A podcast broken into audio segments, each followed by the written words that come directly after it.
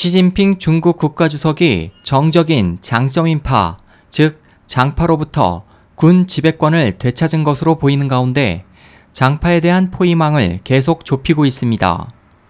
최근 중국 언론 사이에서 장파의 본거지인 상하이시에 대해 장점인의 전 측근인 한정, 시서기와 양슝 시장이 조만간 경질될 것이라는 관측이 잇따라 나오고 있습니다.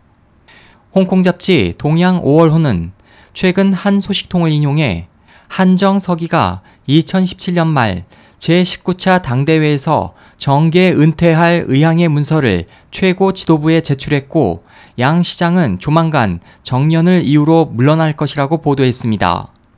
미국 중문매체 보원신문망은 한정석이가 조만간 중앙행정기관의 국무원으로 좌천될 것이라고 전했습니다. 지난 2012년 시진핑 정권 출범 이후 시진핑 주석은 정부의 5개 요직 중 3개 직을 자신의 측근으로 물갈이했습니다.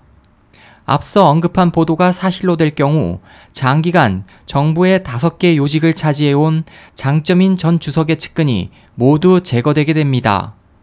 이와 관련해 상하이 정원충 인권변호사는 장점인의 상하이방은 이제 사실상 재기 불능이라고 말했습니다. 또 다른 소식통에 따르면 시진핑 정권 하에서 부패 척결 운동을 이끌고 있는 왕치산 중국 공산당 중앙기율 검사위원회 서기는 내부 회의에서 2016년 부패 조사의 중점은 상하이시라고 지시했습니다. 장점인 일가의 정치 및 경제적 이익의 거점이 되는 상하이시의 향후 움직임이 주목을 받고 있는 가운데 시사평론가 리텐샤오는 장점인 일가가 단속을 받는 것은 시간 문제라고 언급했습니다. SOH 희망지성 국제방송 홍승일이었습니다.